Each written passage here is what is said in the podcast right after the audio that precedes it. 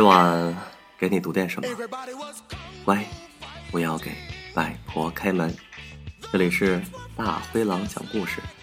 你好，我是李大狼。今天我们读《路内的敲头记》第十三回，也是最后一回，大结局。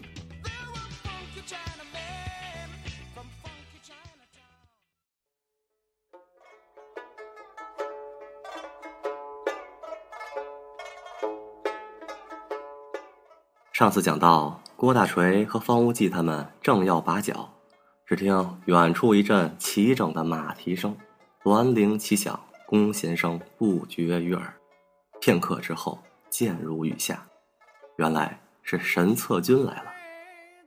京城里的人说：“宁得罪乱党，不得罪流氓，因为乱党的武功虽高，却不像流氓一样成天出现在街上。”京城里的人又说。宁得罪流氓，不得罪锦衣卫，因为流氓不会用十大酷刑。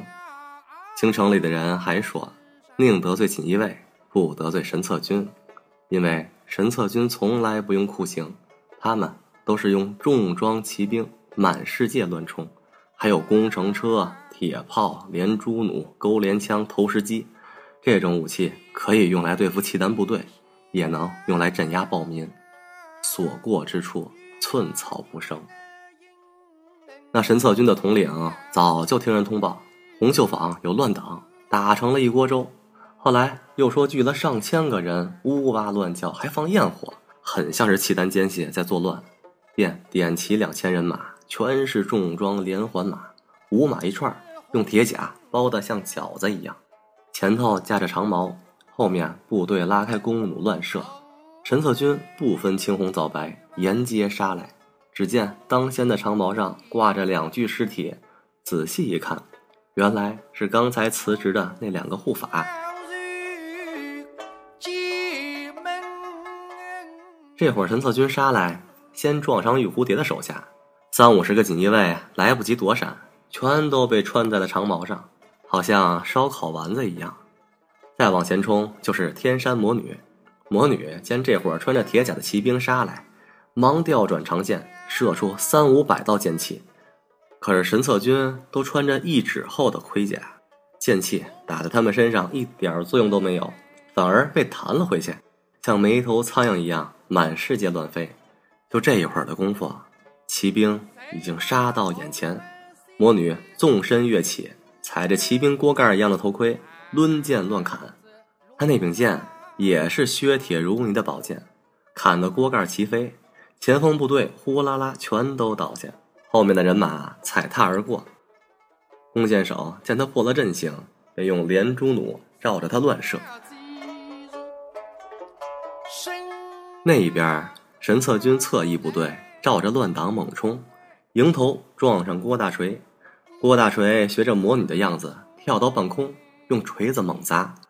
铜锤砸在铁盔上，好像敲锣一样。里面的人被这声音震得七孔流血，全都成了痴呆。那连环马不听使唤，朝着自己的部队冲过去。眨眼之间，三五十个重装骑兵都撞得人仰马翻。郭大锤杀得兴起，捡起地上的长矛乱掷。凡中矛者都是当的一声巨响，被戳下马来。那重装骑兵浑身的盔甲足有八十斤重，倒地之后。好像王八一样伸着四肢在空中挥舞，就是站不起来。骑兵见他威猛难挡，便散开阵型，想从两侧包抄。这红绣坊的街面虽然开阔，到底不是战场，五马并行便塞得满满当当，如何还能转过弯来？那些连环马刹不住脚步，便朝着街边的房子里猛冲进去，还有些撞在路边的大树上，一时之间四下里乱成一团。郭大锤杀开神策军，反身去找敲头女孩。那边天山魔女也且战且退。忽然之间，俩人打了个照面。魔女见了郭大锤，一句话不说，当头一剑。郭大锤骂道：“他妈的，这等险恶，你还有心思缠着我打？”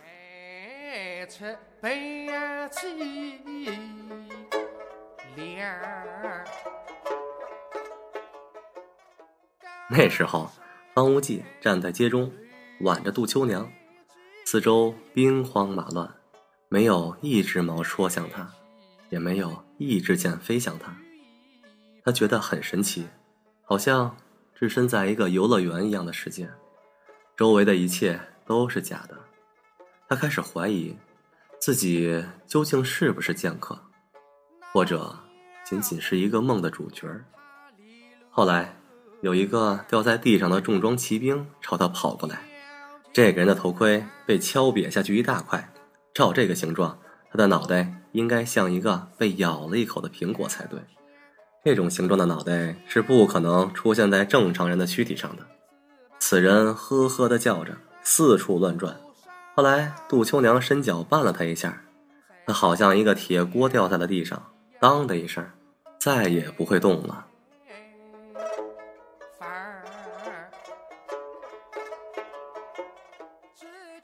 杜秋娘说：“郎君，咱们跑吧。”方无忌这才醒悟过来。那时月色已经被乌云完全挡住，夜色浓黑。神策军点起火把，用点燃的火箭照着人堆里射，片刻功夫，大火便把房子点着了，烧得整条街坊通明透亮。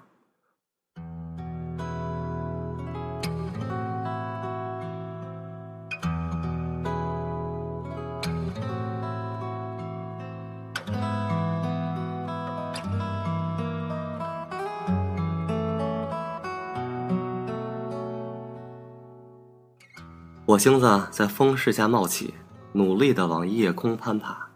杜秋娘仰望火势，喃喃说：“郎君，为了你这一场决斗，奴家一生的积蓄全都成了灰烬也。”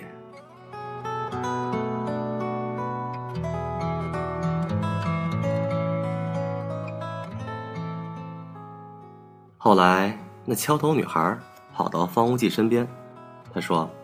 喂，土包子，知道什么叫玉石俱焚吗？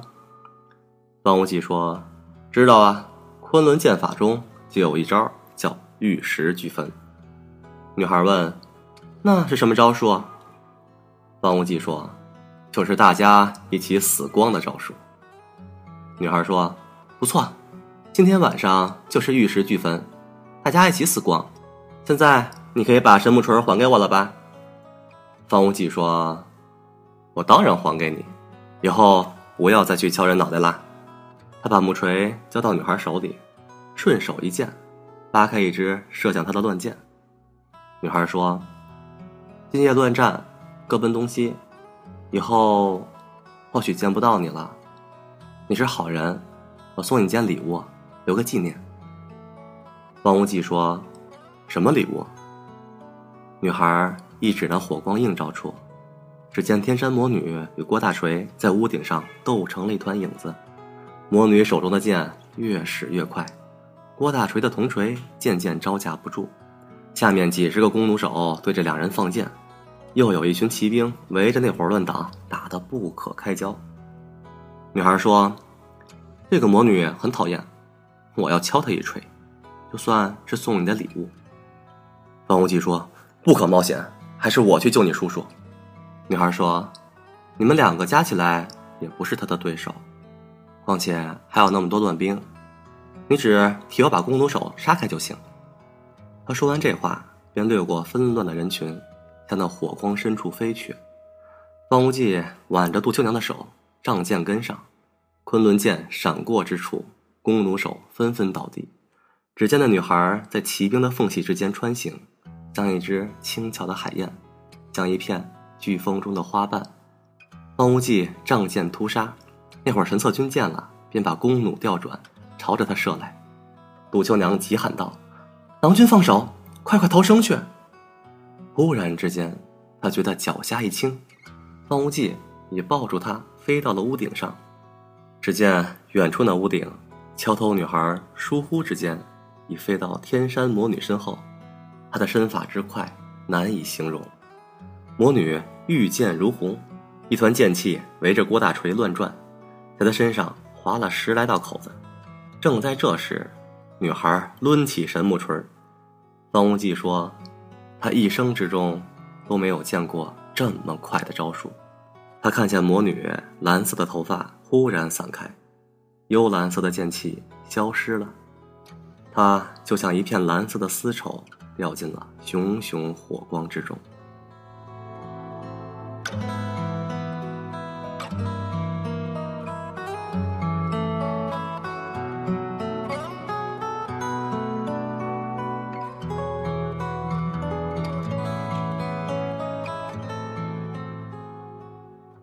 后来，他看见那女孩扶着郭大锤，一直往东而去。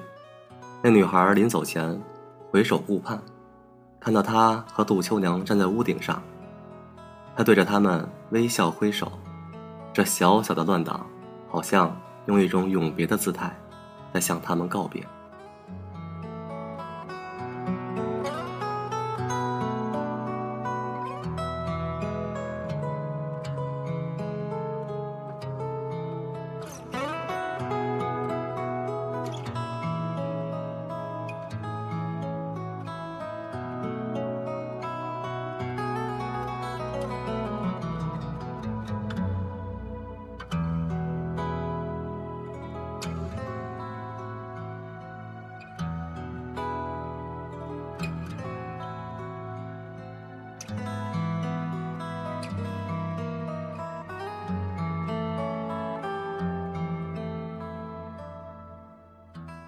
那天天色亮得特别早，火光熄灭之后，京城弥漫着一股焦糊味儿。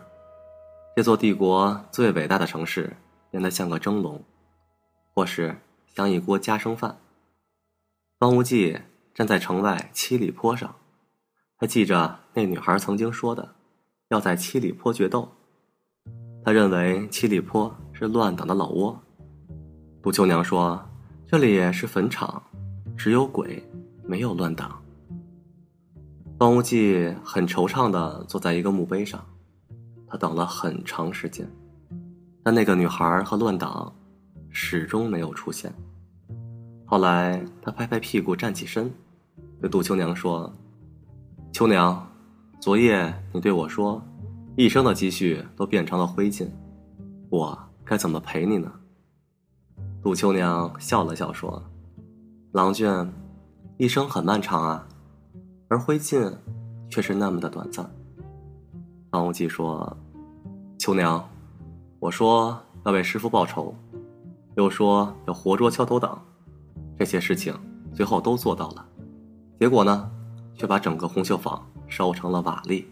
这么想起来，觉得很荒谬。”杜秋娘问：“你现在要去哪里呢？”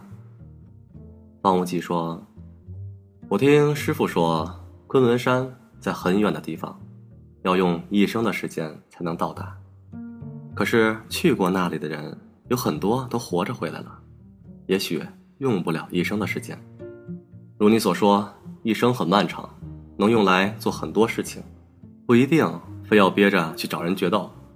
所以我想要去昆仑山，也许是个不错的主意。”杜秋娘说。我也搞不清昆仑山有多远，最好是用一生的时间都不能到达。他说：“一个妓女的理想，就是跟着剑客去冒险，具体到哪里去，却不是十分的重要。”他这么说的时候，只见方无忌眺望着天空，有一群飞鸟正从他们的头顶急速掠过。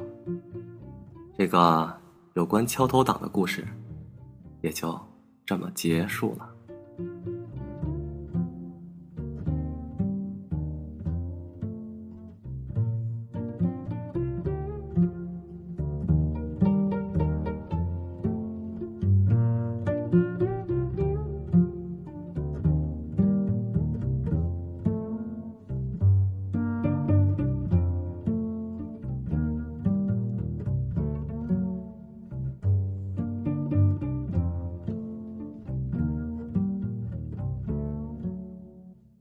今晚给你读点什么，乖，不要给外婆开门。